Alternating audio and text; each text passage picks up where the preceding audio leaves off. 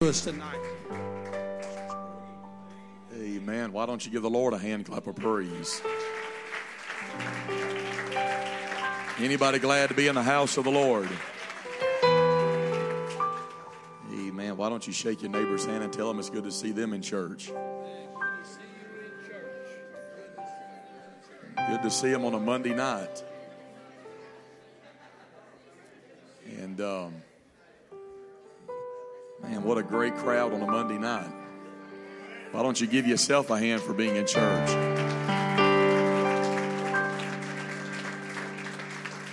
You know, I hear a lot of negativity. Uh, people don't want to go to church anymore. You know, and that may be true in some cases, but I don't think that's true here. I think there's a group of people here that say, you know what, anytime the doors are open, I'm going to be there. You know, I'm a, I'm a believer, and, and this is not my sermon, but, you know, uh, as we get closer and closer to the coming of the Lord, it seems like people want to have less church. But Paul said, Forsake not the assembling of yourselves together, as the manner of some is, as you see that day approaching.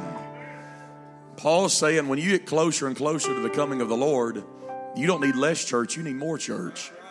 And uh, I want to be in the house of the Lord every chance I get. And I'm glad to see each and every one of you in the house of the Lord tonight. And I give honor to your pastor and your pastor's wife and all the ministry that's represented here. And uh, I give them honor for the great work that they're doing. And, um, you know, I just believe this is just the beginning. I mean, how, how long have you started the church, brother? Four years? Fifth, five years in November. And uh, look at what God has done in just under five years.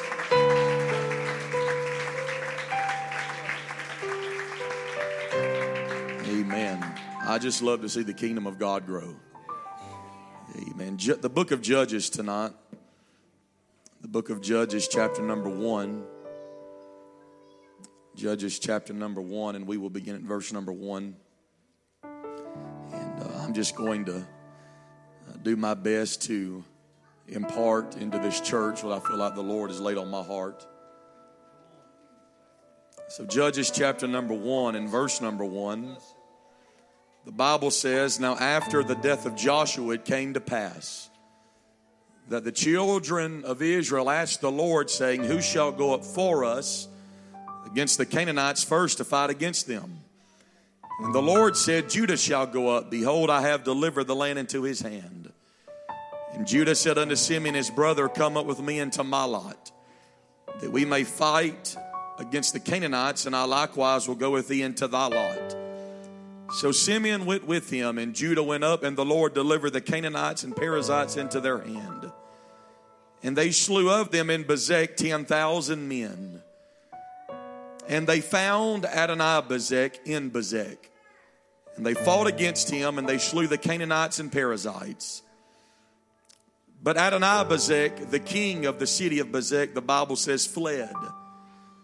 And they, speaking of Judah and Simeon, pursued after him. They caught him. And then the Bible says something very interesting. They cut off his thumbs and his great toes.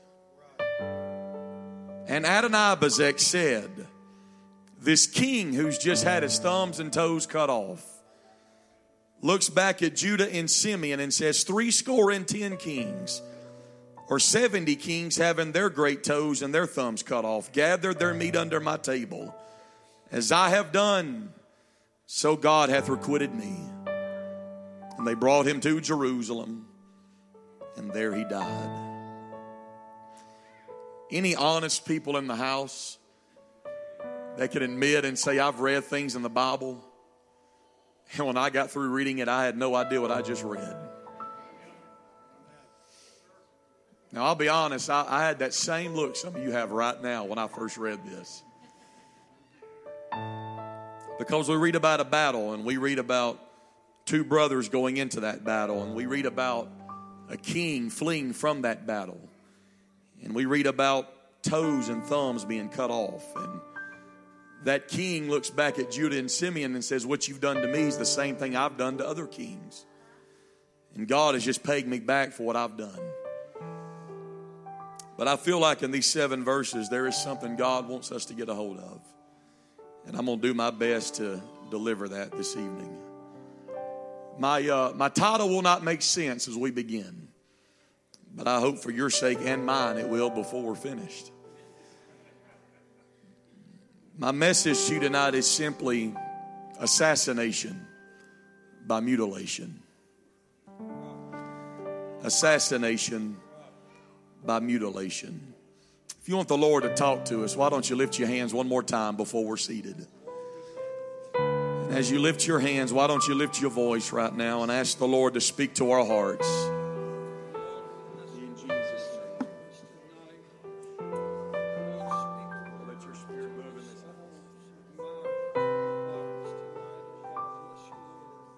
In Jesus' name. Why don't you give the Lord one more great hand clap of praise? In Jesus' name. In Jesus' name. Amen. God bless you. And you may be seated. Thank you for standing. The Old Testament is a very unique covenant. It is comprised of 39 books, 929 chapters. 23,214 verses and over 593,000 plus words. The New Testament consists of 27 books, 260 chapters, 7,959 verses, and over 181,000 plus words. And while these two testaments or these two covenants both fit and flow together, the truth is, if you begin to compare how things were done in the Old Testament to, to how they were done in the New Testament, more times than not, uh, it would seem that these two covenants, these two testaments couldn't be more opposite than the other. And what I mean by that is that Old Testament, when you begin to read it, can at times be cruel. And it can at times be ruthless because it is a testament that is so in your face and it's so full of violence that it will leave the casual reader scratching their head because it offers little to no apologies. But everything will take a turn when the New Testament become, becomes rolling along because this uh, is a covenant that is about love and showing compassion. It's where we read of such things as love your neighbor as yourself. Uh, Forgive your brother 70 times 7, turn the other cheek, and the list goes on and on. But we must understand this evening uh, that in the Old Testament, in the days of that first covenant, uh, it was literally an eye for an eye and a tooth for a tooth. Uh, because in the days of that first covenant, it was a time of war. It was a time when much blood was shed on various battlegrounds. And in those days, ladies and gentlemen, mutilation was a very common concept in ancient warfare.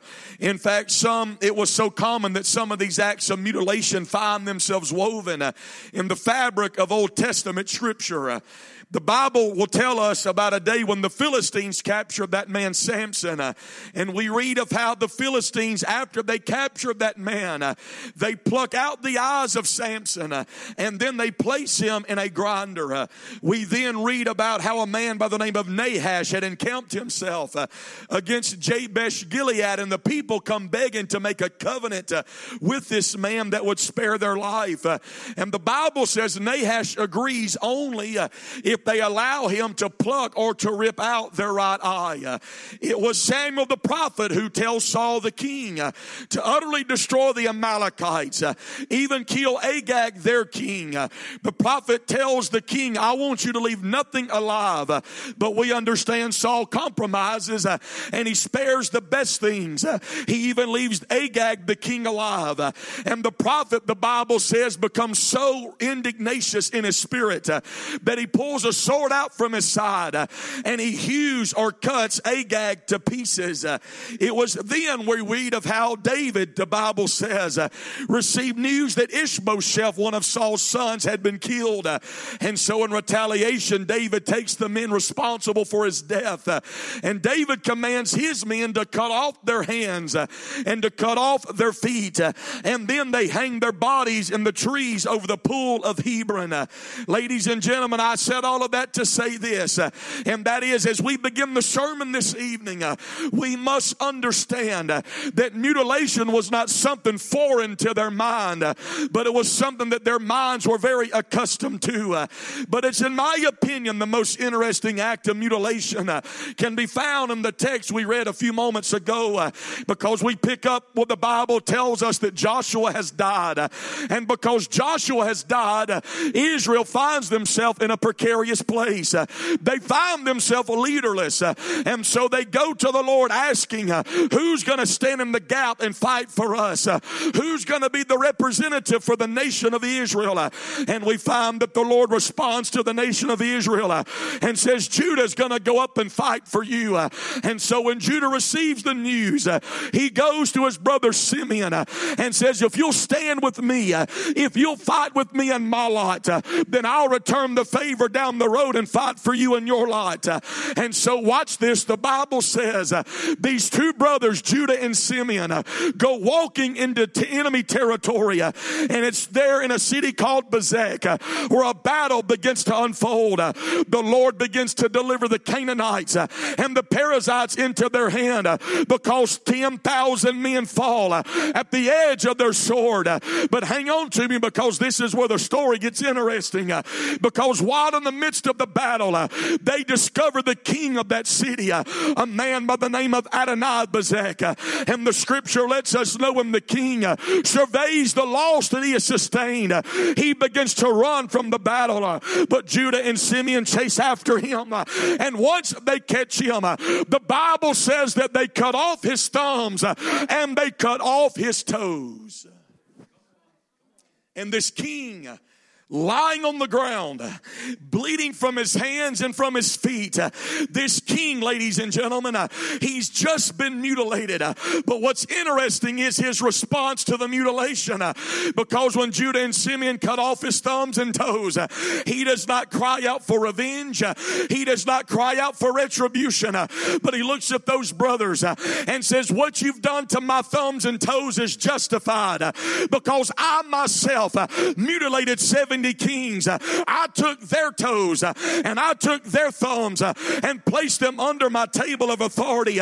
Now, while you and I sit in this room tonight and we read stories like this and we look at it as inhumane, we looked at it as some heinous act of violence. Ladies and gentlemen, can I submit to you that this was not the case if you lived in that day? In fact, you wouldn't have thought twice about it because that's how common mutilation was. When you begin to dig into ancient warfare, especially in Old Testament times, you would be quick to realize that when kings would invade neighboring cities or territories, after the war had been fought and after the war had been won, these kings many times would take prisoners of that war. But instead of killing the POWs, they would simply mutilate their hands and their feet. They would cut off the POW's thumbs and toes. In fact, I have read Uh, that the ultimate punishment a soldier could receive uh, and the ultimate shame a soldier could feel uh, was in fact having their thumbs and toes mutilated. And to add insult to injury, after this had occurred, they no longer held you as their prisoner, but they then released you as a free man. You got to understand they done so because after they had mutilated your hands and feet, those kings no longer looked at you as a valuable threat. Somehow kings realized that if I can take your thumbs and toes, I am eliminating your ability to pose a threat to me and to my kingdom. And if you and I were to walk down the halls of history tonight, more than seeing the lifeless bodies as they litter a battlefield, can I tell you, we would see men with bandaged hands and bandaged feet, men who once fought, men who once served, men who once had a purpose, but because they had been mutilated, they had been rendered useless uh, because we understand uh, if you have no thumb, uh, you cannot hold a sword. If you have no toe, you cannot walk, much less fight. So this became the common practice through the land. Kings realized we don't have to kill the POWs. We'll just mutilate the POWs. And when mutilation had occurred, you had become an ex-soldier. You had became handicapped. You became ineffective, unable to do what you once were able to do. Uh, ladies and gentlemen, uh, even though they were still alive, they had been assassinated by mutilation. And I know what you're thinking right now. What in the world? Does mutilated thumbs and mutilated toes have to do with us tonight? What does mutilated thumbs and toes have to do with the church? What is the spiritual concept we can glean from a story like this? Well, what's amazing to me, ladies and gentlemen, is when you begin to study that same Old Testament, you would be quick to realize that thumbs and toes are mentioned elsewhere in your Bible. It is in the book of Leviticus, chapter 14, where we see Aaron and his sons as they enter into the priesthood. And the Bible says in Leviticus 14, and the oil that is in his right hand shall the priest put upon the thumb of his right hand and upon the toe of his right foot. Ladies and gentlemen, you've got to understand it is symbolic that God's anointing and authority flows in the priest. It meant that God's power resided within that office and it was their right thumb and their right toe that was anointed and that's amazing to know uh, because in your Bible, uh, the right side, uh, the right hand represents power and authority, and the oil was placed on the right hand, and the oil was placed on the right foot of the priest. And I've come to tell this congregation uh, that by the priest having his right hand uh, and right foot anointed, uh, it was not a coincidence uh, because the oil, uh, the anointing uh, was placed on the side of power. and I've come to remind this congregation it is the oil, it is the anointing of the Holy Ghost that is the church's most powerful element we've got access to. I've come to preach about an anointing tonight. I've come to remind this church that God left us the anointing uh, because it's powerful, uh, because it has authority. Uh, thank God for the anointing.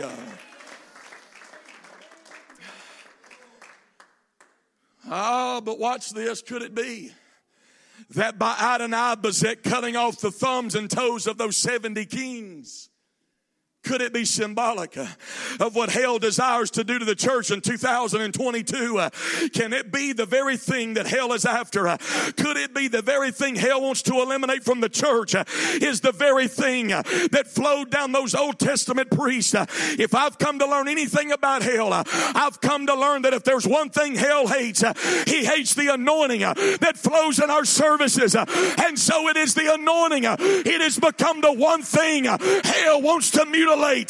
Can I tell this congregation, hell wants to assassinate the anointing because the anointing has always made the difference. It is in the book of Exodus, chapter 40, where God begins to speak to Moses, Pastor. And God tells Moses, Moses, I've got something I need you to do for me. Uh, he said, Moses, uh, I want you to take that anointing oil uh, and I want you to walk in the tabernacle, uh, symbolic of church. Uh, he said, Moses, uh, you take that oil and you anoint everything inside that tabernacle.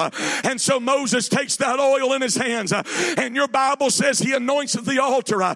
He anoints the laver. He anoints the vessels. Moses walks through the house of God pouring oil on everything everything in the house. And I've come to rise tonight and tell this church uh, that if the oil touched it then, uh, the oil's got to touch it today. Uh, every part of our church uh, has got to have the oil. Uh, can I tell you, uh, our platform needs to be anointed. Our pews need to be anointed. Our altar needs to be anointed. If the oil touched it then, it's got to touch it today. So Moses is walking through the house. Moses is pouring oil and everything in God's house. And I find it interesting that after Moses anoints the tabernacle, it then says that Moses reared or Moses raised up the tabernacle. It's almost like God was telling Moses that what's in the house will not matter if the oil hasn't touched it first. I don't want to be misunderstood, and I don't think I will be. I thank God for our beautiful buildings. I thank God for the property He's blessed the Apostolic Church with. I think we ought to have the best campus known to man. But can I tell you, if the oil's not flowing in that house, it's just a building. Can I tell you if the oil's not flowing in the church, it's just a gathering, it's just a country club, but give me the oil. Give me that same anointing that Moses placed in the tabernacle then. I've come to tell this congregation if we need anything in these last days, we've got to have the anointing. And because of that very important principle, I believe hell is after every element of the church that God has anointed. Can I just tell you what hell's after? He's after that anointing oil because he doesn't want the anointing to flow in this church. He doesn't want the anointing to flow when you play your music, your instrument. He doesn't want the anointing to flow when you sing. He doesn't want the anointing to flow when you praise and worship. He doesn't want the anointing to flow when your pastor preaches or somebody teaches. Can I tell somebody there is an assassin loose on the, this world and he's after one thing. He's after the anointing because hell understands he's He's no match for that anointing. It's amazing to know that Adonai-Bezek's name literally means the Lord of lightning. And there's commentaries that have come to refer to this man as an Old Testament type of the devil himself. It's amazing we got types and shadows in the Old Testament about Jesus. But some people think that this man, Adonai Bezek, uh, is type and shadow of the devil uh, that the church has to fight today. Uh, his name means Lord of Lightning. And it was Jesus himself who said, Behold, I saw Satan fall like lightning. and if there's one thing hell is after, hell is after the oil that has been placed in the church. Can I tell you that hell hates the anointing? Because he once was anointed. You see, before he fell, we know him now as Satan or the devil or the dragon or the snake or the serpent. But can I tell you, before he fell, he was known as Lucifer or the son of morning. Understand the Bible says that Lucifer was the light bearer in heaven. Because God is light, Lucifer bore the light of God. He allowed the light of God to shine through him. He was the light bearer. And Lucifer, before his fall, was perfect in every way. From his intelligence to his physical appearance, this entity, Lucifer, was second only to God himself. We've got Michael the archangel, Gabriel the messenger, and the Bible says we've got Lucifer, whom is also called the anointed cherub that covereth. You know what's amazing about Lucifer? He's the only angel in your Bible that's ever called anointed. Gabriel's never called anointed, and Michael was never called anointed. But Lucifer, the devil that we fight against now, was once called the anointed cherub that covereth. He stood at the throne of God. He protected God's holiness. He protected God's worship. But we understand he was able to walk in an anointing that no other angel is privileged to walk in. But we also understand that pride enters the equation, and God strips him of his anointing. And can I tell this congregation? Congregation. Uh, that's why the devil despises the oil like he does. Uh, it's because he knows better than anybody else uh, how powerful the anointing is. And he does not want you to have the anointing that he lost. See, when Jesus appears in the New Testament, he's called the Son of God or the manifestation of God. Other places, he's called Son of Man, which spoke to his humanity. There's other places where they called him Lord. But there was one title given to Jesus more than others. And I'm afraid we have become so familiar with it in the church that we miss out on the revelation God wants us to have. It's when He's called the Christ. And I'm afraid we miss it, ladies and gentlemen, because Christ is so often used in conjunction with Jesus uh, that we just think it's His last name. But can I tell you, Christ was not his last name. And Christ was not some secondary name tagged on with Jesus. If we were speaking in those terms, he would have been called Jesus Bar Joseph or Jesus son of Joseph. But aren't you thankful you've got the revelation that Jesus didn't have an earthly father? You see, Jesus was his name given to Joseph, uh, which means Jehovah has become our salvation. Uh, but Christ was his name given as an affirmation. Uh, he is uh, who he says he is. Uh, Jesus means Jehovah has become our salvation. Uh, but Christ is a word that literally means Messiah. And when you translate that word, it means the anointed one. And so, ladies and gentlemen, when you say Jesus Christ, you're not saying God's first and last name name. You're saying Jesus, Jehovah, the anointed one.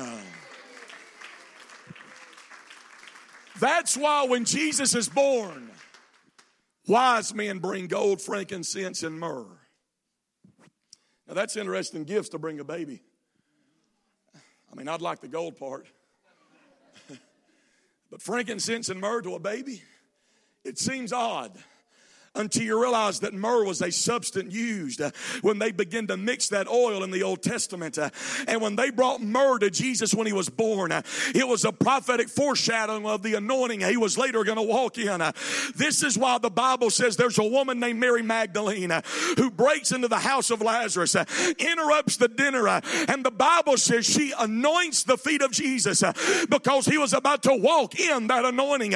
This is why when Jesus begins his ministry, he quotes the prophet Isaiah by saying that the Spirit of the Lord is upon me uh, because He has anointed me. Uh, he's anointed me to preach the gospel. Uh, he's anointed me to heal the brokenhearted. He's anointed me to preach deliverance to the captive, recovering sight to the blind, to set at liberty them that are bruised. He was Jesus Christ. He was Jehovah, the anointed one. You see, Lucifer once was anointed, but because he didn't handle it properly, God said, I'm going to take the anointing that I gave you and I'm going to put the anointing on myself and I'm going to walk in that earth. And that's why everywhere Jesus went, the supernatural followed. Everywhere Jesus went, blinded eyes were opened and lepers were cleansed and the dead were raised and demons were cast out. Because if this oil ever gets loose, the oil ever starts to flow, the supernatural and the miraculous will always follow. And hell hates the anointing because he knows better than anybody else how powerful it is. He doesn't want you or this church to walk in the anointing that he lost. Isn't it amazing when Jesus is born? The Bible says when Herod hears that Jesus has been born, you can go read this for yourself in Matthew. I think it's the second chapter. When Herod hears that Jesus has been born, this Jewish baby, Herod sends out the decree I want you to tell me where he's at. But what's even more amazing is Herod is the first person in your Bible to call Jesus the Christ. He said, You tell me where the Christ has been laid. In other words, Herod was saying, You tell me where the anointing is. Uh, because Herod is a pawn of hell. Uh, and Herod understands. Uh, they just think that's a Jewish baby in a manger. But Herod understood who that baby is. He knew that was the Jehovah God robed in flesh. He understood that was the anointed one who would come to this earth. And that's why Herod said, I want you to kill every male child two years and under. You know what Herod was trying to do? He was trying to find and kill the anointing before the anointing ever matured. Tell me where the anointing is so I can go find him and kill him. He was willing to cause a genocide if he could find that one person who was anointed. He wasn't afraid of some two year old Jesus in a manger. Herod was afraid of a 30 year old Jesus who was going to walk in the fulfillment of his anointing and turn his world upside down. Can I tell people in this room, could it be that hell sees anointing inside of us before we ever are aware that it's there?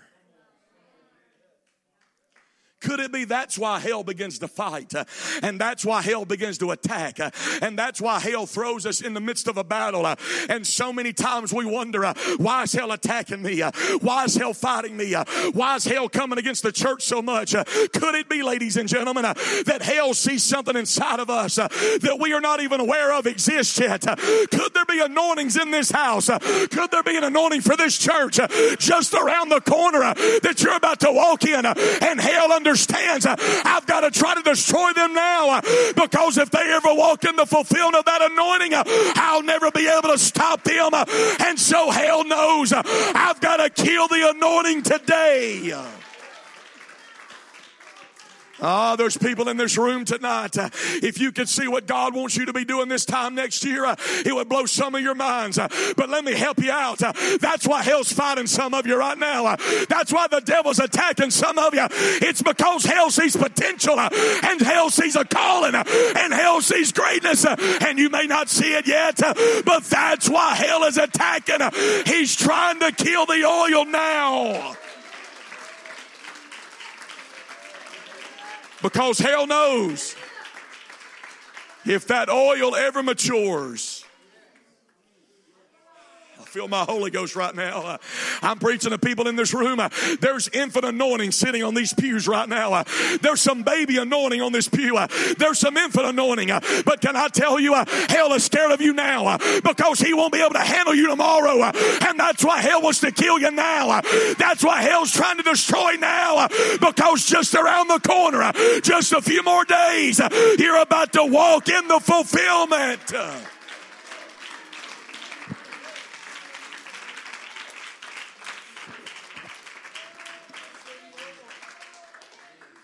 You think hell's going to sit by and let you grow this church without resistance? You think hell's going to be propped up in a La-Z-Boy with his feet up in the recliner uh, and say, well, just let him be. Uh, can, I, can I serve notice? Can I tell you reality right now? Uh, you better buckle up. Uh, hell's about to fight and hell's fighting right now. Uh, and that's why hell is attacking uh, because he knows if they ever stretch, if they ever just extend themselves from where they are, I cannot handle them. I won't be able to stop them. and so hell's trying to kill it now.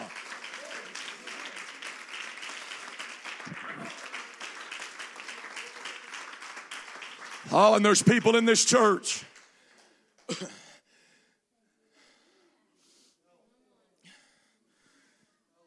Hell's trying to get you so discouraged now. Trying to tell you to quit the church now. Yeah, I feel where you are right now. He's trying to tell some of you, well, they don't even care about you. You might as well just stay home. It ain't no point of going to church. It's a Monday night. Why go to church? Can I tell somebody? Hell sees the potential in this building, and hell understands if I don't kill them today, they're about to turn into something I can't handle. I wish somebody would hear me right now. There's an anointing. There's potential. There's a calling that God wants you to walk in, and that's why hell is attacking.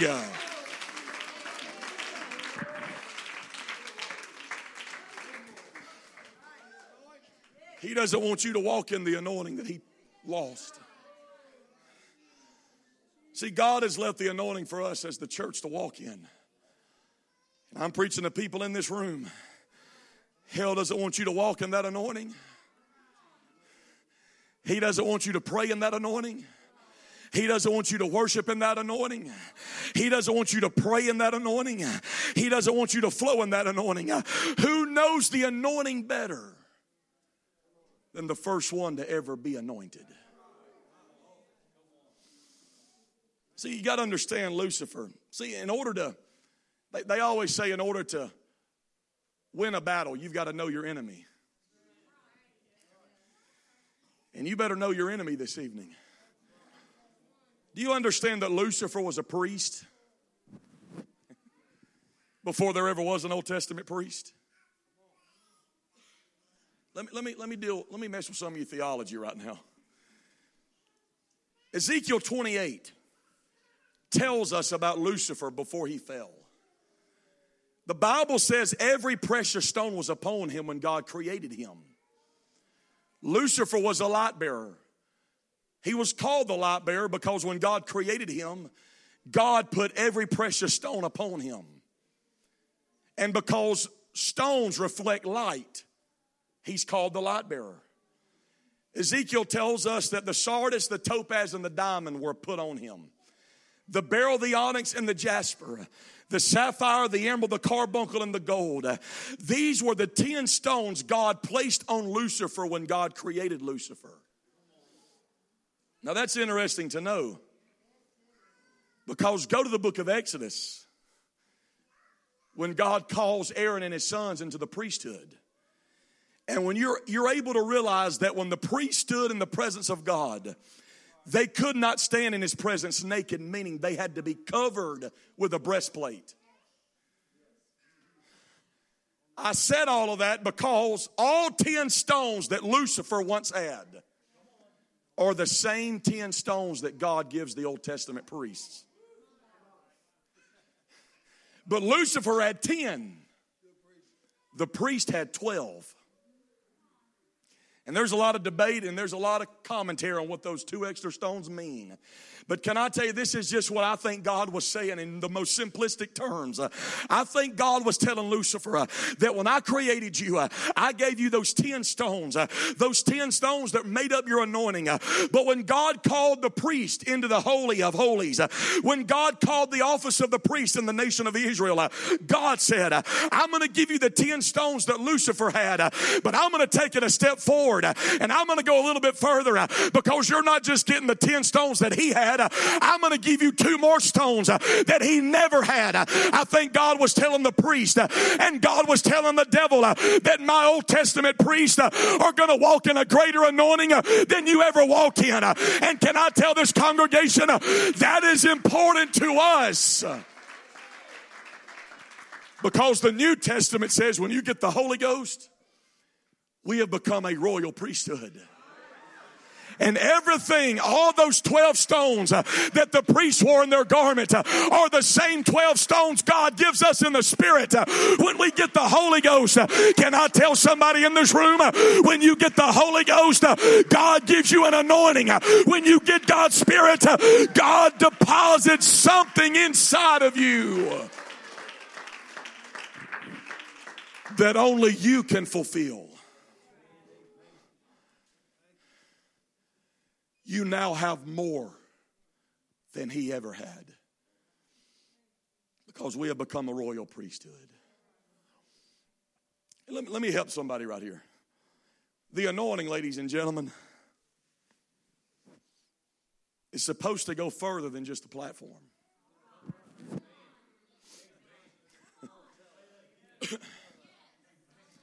See, if we're not careful, we can come to church and say, well, pastor's anointed. Musicians are anointed, singers are anointed. But I, I just sit on the pew and take up space. See, God's anointing, the real anointing, is supposed to get in the body. I've got an uncle. Let me preface the story by saying this He's not a preacher at all. He's not a Sunday school teacher.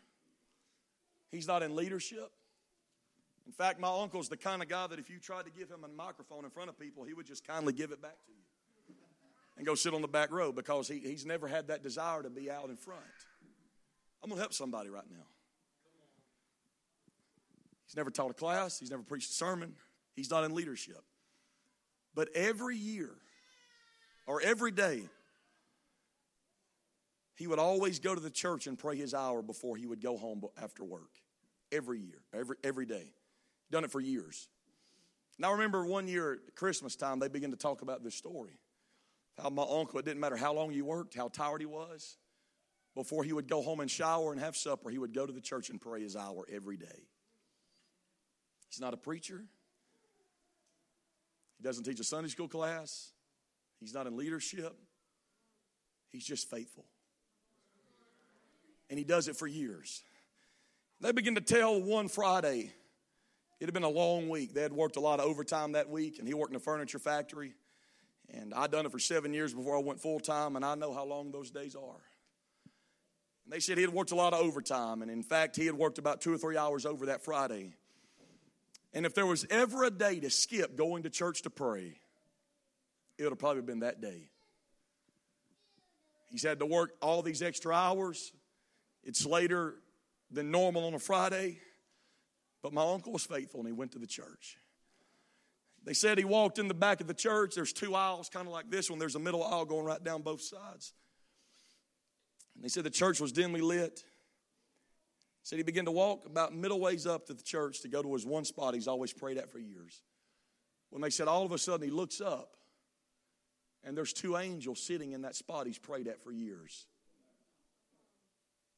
My uncle's never seen anything like that, so he just kind of freezes doesn't know whether to stand there and watch or run out the back door scared to death. But he begins to watch these two angels almost like they're talking back and forth. And he said he'll never forget that one of those angels began to point at his wrist, like pointing at a clock or a watch, almost asking the other angel, Where's he at? He's usually here by now. When all of a sudden the other angel looks up and sees my uncle standing in the middle of the aisle. And he looks at the other angel and begins to shake his head and point to the clock in the back on the wall, almost saying, Yeah, I know he's late, but I knew he'd be here. And at this moment, he's officially freaked out. Runs out the back door, calls his pastor and says, tells him everything going on. The pastor said, Son, if God lets you see that, something is trying to happen right now in your life. You need to get back in there, find out what's going on. So he did. He walked back in the church, this time a lot slower and more cautious than he did the first time. He said he peeked around the corner, and sure enough, they were still sitting there. He said he began to walk up the middle aisle. Brother Biddle, he said when he took that first step in that altar area, so the presence of God almost just took him to the ground. He said there was a presence that sat on his shoulders that he had never felt in his life. And he said, tears began to flow. And he said, he took another step. And he said, God's presence began to fall even heavier on his shoulders. He said, he took about three or four steps toward that area where he's always prayed at until God's presence was so heavy that he laid face first on that floor for about two hours. And he said, all I could do was weep and all I could do was cry. He said, the presence of God was almost tangible. You could touch it, it was so thick. And he said, after about two hours of weeping and crying, I couldn't even say a word because God's presence was so surreal uh, he said, from the darkness of that sanctuary, uh, God spoke to him. Uh, he said, the first time he'd ever heard God's voice, uh, years of praying, uh, years of being faithful, uh, years of fasting, not a preacher, not in leadership. He said, but the voice of God spoke to him that night and said, Son, because of your faithfulness and because of your willingness to do whatever your pastors ask you to do, he said, Son, from this day going forward, I'm putting in your hands the gift of healing, and you're going to pray for people Uh, and I'm going to heal them. Uh, can I tell this congregation uh, all these years later uh, when somebody needs a miracle? Uh, yes, the ministry pray, uh, but there's a 55 year old man that crawls out and lays hands. Can I tell somebody you may not be a preacher, you may not sing, you may not be a Sunday school teacher, but if you've got the Holy Ghost, God has anointed you. There's something that God wants you to do. That's why Paul writes to the Corinthian church, the church, not leadership. He writes to the church, the body. And he says, It is God who has established us. It's God who has put his seal on us. And it's God who has anointed us. He's talking to the body, not leadership. He's saying, if you're in the church, if you've been buried in Jesus' name baptism, if you've got the Holy Ghost, God has put His establishment on you, uh, and God has put His seal in you, uh, and God's anointing flows inside of you. If you've got the Holy Ghost, ladies and gentlemen, there's an anointing that hell's afraid of. And hell's gonna be nervous the day some of you wake up and realize just who you are.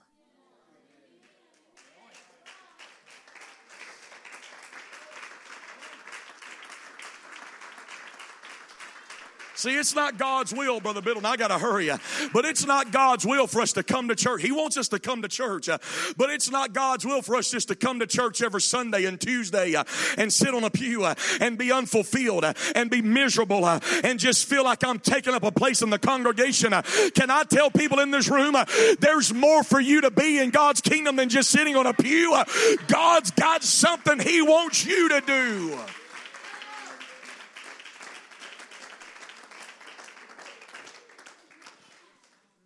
I may get back to the sermon, I may not. I got to hurry though. You can be seated if you want. You'd be surprised, Brother Biddle, that the people in our churches who do not know who they are in God. See, Jesus one day asked the question, Whom do men say that I am? Some say you're Jeremiah, some say you're Elijah, some say you're one of the prophets. Whom do you say that I am? Peter lifts his hand and says, Thou art the Christ. You're the anointed one. You're Jehovah. And if we stop there, ladies and gentlemen, we have an incomplete revelation. See, it's possible to know all the one God scriptures. It's possible to know the mighty God in Christ and at the same time not know who you are in Christ. See, it's one thing to know that God robed himself in flesh, to it, God was manifest in the flesh but at the same time not know where you fit in in God's plan. See, Peter tells Jesus, I know who you are. You're the Christ. But the conversation doesn't stop, ladies and gentlemen. Jesus looks at Peter and says, I'm glad you know who I am. Now let me tell you who you are. Thou art Peter. You're no longer Simon. You're no longer unstable. You're no longer just weak and frail, but you're Peter. And ladies and gentlemen, can I tell you the greatest revelation, the first greatest revelation you'll ever have in this life uh, is knowing who Jesus is. Knowing that He is Jehovah God the Father in the flesh. But can I tell you the second greatest revelation you'll ever get is knowing who you are when it comes to this church business. Knowing I'm more than just somebody who sits on a chair every Sunday and Tuesday knowing I'm more than just somebody who's counted on a roll every time I'm in church. And I'm going to tell you, ladies and gentlemen, hell fears the day when people in our churches wake up and realize who they are. You see, the first greatest day in anybody's life is the day they're born. The second greatest day in their life is the day they realize why they were born. And I'm talking to people in this house, you are going to be vital in this, and you hear me in the Holy Ghost right now. Uh, there's people in these pews right now in these chairs. Uh, you are going to be vital in the hand of God uh, in this next phase of revival God's about to send to this church and this community. Uh, but can I tell you, that's why hell is attacking us, uh, and that's why trail tries to make us feel so insignificant uh, and battle low self esteem. well, who am I? I don't have the right last name. my parents didn't go to church. I don't come from a Pentecostal background. can I tell you, that's a lie from hell because hell is afraid of who you are. Listen, if God loved you enough to give you the Holy Ghost, He loved you enough to anoint you.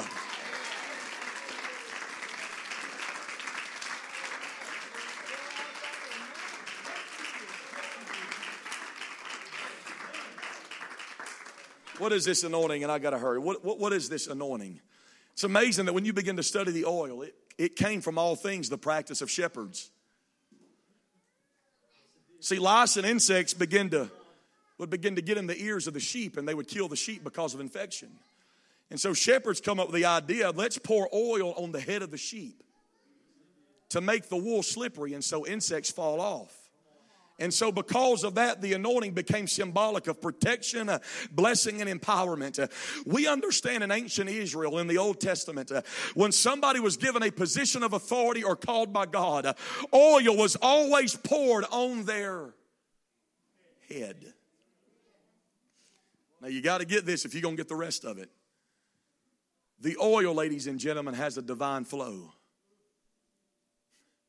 It starts at the head and flows to the body. That's why when Samuel anoints David to be king, he pours a horn of oil on his head. And David writes in Psalm 23, looking back at that very moment by saying, Thou anointest my head with oil. When Aaron the priest was anointed to become a priest, the Bible says the oil poured down his head and down his beard and onto his garments because the oil flows downward, not upward. It starts at the head and flows to the body. And the Apostle Paul picks up on this in the New Testament because Paul begins to write to the church, us, and he calls us the body of Christ, the body of the anointed one. And Paul says Jesus is the head of the church. And because Jesus is the head, and because Jesus is the anointed one, the anointing starts with him. The anointing starts at the head. But because the oil has a divine flow, it doesn't stay at the head, but it begins to flow down to the body, which is the church. Can I tell this congregation? Uh, hell understands uh, that I cannot attack the head. The last time he attacked the head, uh, he got kicked out of heaven. So what does the devil do? He attacks the body.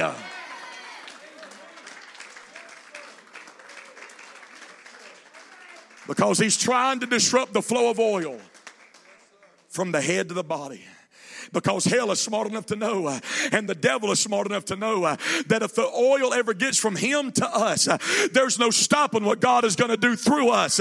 There's no stopping the revival. There's no stopping the harvest. There's no stopping the miracles and signs and wonders because if the oil ever gets from him to us, hell's kingdom is in trouble.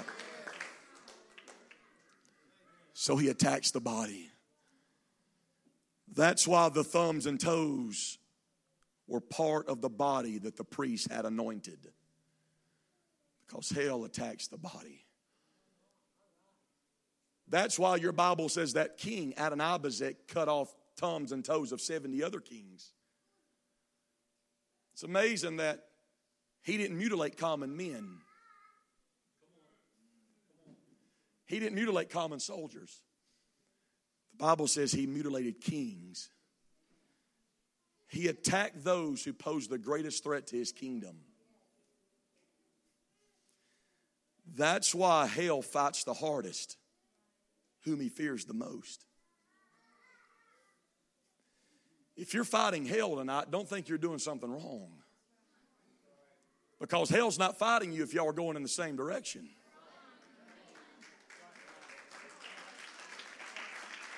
You don't feel the resistance of the wind when you're going downwind, but when you're walking against the wind, that's when you feel resistance. And so if you're fighting hell, don't think you're doing something wrong. Take it as an affirmation. I must be doing something right because hell does not waste his time on people and hell doesn't waste his time on churches who do not want to be anointed. That's why Acts chapter 12 says Herod vexed certain of the church. That one word certain changes the entire meaning of that verse. If the Bible said Herod vexed the church, that would give me the understanding that hell attacks every church. If it said Herod attacked the church or vexed the church, that gives me the understanding that hell fights everybody. Hell attacks every church, but that's not what it says. The Bible said he vexed certain of the church. That's why he had already killed John, and he's about to kill Peter. Because hell doesn't waste his time on people who don't want to be anointed. Can I tell you, hell will not waste his time on a church if they don't want to be anointed and impact their world. But if you want to be a part of those certain people, if you want to be a part of that certain church uh, that wants to be anointed uh, and wants to be used, uh, you better settle it tonight. He's going to vex and he's going to attack. Give me five minutes and I'm done. This is what hell wants to do. He wants to do to us what Adonibezek done to those 70 kings. He wants to mutilate our hands and feet. He wants to assassinate the oil that God has placed in our lives. But here's the thing about hell. Here's the thing about that king, Brother Biddle. He mutilated those 70 kings, but he didn't kill them. He took their thumbs and toes, and the Bible said he placed them under his table of authority. That tells me hell will let us come to church on Sunday and Tuesday. Hell will let us sing our songs and preach our sermons. Hell will let us have prayer meetings and even revival. As long as he can take the one thing that matters. Can I tell this congregation without this, we are no different from any other religion in the world. Because they can sing as good as we can. They can preach just as good as better than we can. But the one thing that makes the difference is when that oil starts to flow. See, our ability and our talent, our charisma doesn't intimidate hell. This is what makes him scared. Maybe that's why God told Moses, Now that you've anointed my house, now you can raise up my house. If they just make their way to the keyboard, just, just give me a keyboard player tonight if you would, if somebody could help me. And I don't want to mess anything up. But watch this. First Chronicles 27, and I'm done. First Chronicles chapter 27. Take time to read it when you get time. First Chronicles chapter 27, verses 25 through 34 gives us a list of officers who served in David's court. You ever heard of David's mighty men? That's where you read about them. I mean, David had some bad dudes that fought beside him on a battlefield. He had men that would fight lions in a pit. He had men that the Bible said killed so many Philistines that they had to pry his hand off of his sword. David had some bad men, ladies and gentlemen, that fought with him on a battlefield. But watch this. In verse number 28 of First Chronicles 27, you and I are introduced to a man by the name of Joash. Joash served David. Joash served his king. But Joash didn't serve David by fighting on a battlefield. Joash didn't serve David by killing multitudes of people. But the Bible says David had this man named Joash in a very prominent place. No, it wasn't flashy. It didn't catch everybody's attention. But he served David in a dark, damp, deserted cellar. You see, Joash, ladies and gentlemen, was the keeper the cellars. And inside of those cellars was the entire oil supply of Israel. And it was Joash's job to protect the oil from thieves who would try to steal that oil from Israel. They tell me that the cellars of oil Israel had would be equivalent to our Fort Knox because the more oil you had, more value and power you had. And there were enemies who understood that if I could just get that oil, I'll cripple the entire nation of Israel. You may ask the question why was the oil so important? I'll tell you why. If there was no oil, there would be no meat offerings. If there was no oil, there would be no trespass offerings for sin. If there was no oil, lepers could not be cleansed. If there was no oil, there could be no office of a priest. If there was no oil, there could be no bread on the table. If there was no oil, the candlestick and the tabernacle would not be lit. If this was gone, ladies and gentlemen, the entire economy of Israel would crumble. Tabernacle could not even function without this. And there's one man one man who bears the responsibility of protecting that oil from the enemy. It's not a coincidence that his name is Joash either. Because Joash in the Hebrew literally means the fire of Jehovah. And I think it was God's way of telling Israel, and it's God's way of telling us that if you want my fire to fall, there better be some Joashes that protect the oil. And as we stand all over this house, I preached entirely too long and I apologize, but I wonder if we can lift our hands right now all over this room. And I feel the Holy Ghost calling some Joashes in this room right now. You may have been in church 50 years or you may have been in church five minutes. But I'm telling you, there's some people in this house that God says the fire's about to fall on you. My hand's about to rest upon you in a greater measure. We've already got some people stand, stepping out right now. Does anybody else in the house want it?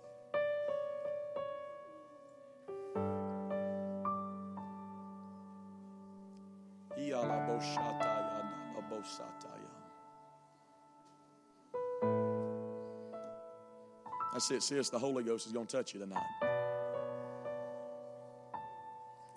Come on, why don't we, if you want it tonight, I'm not going to beg you, but if you want it, why don't you just step out of your seat and come around the altar right now?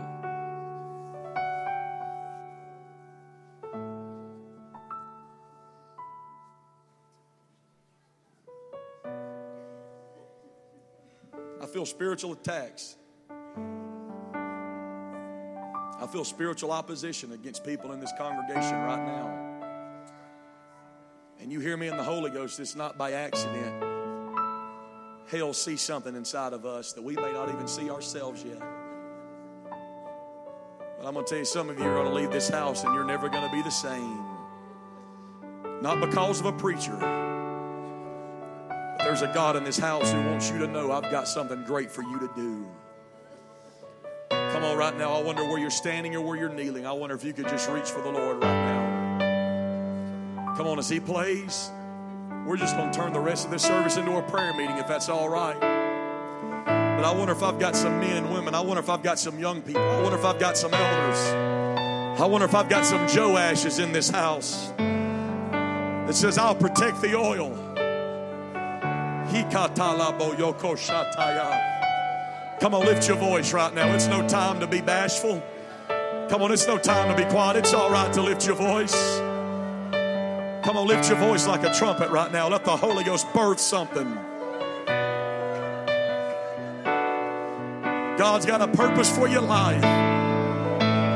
God's got something great He wants all of us to do. Every one of us fit perfectly in the kingdom of God.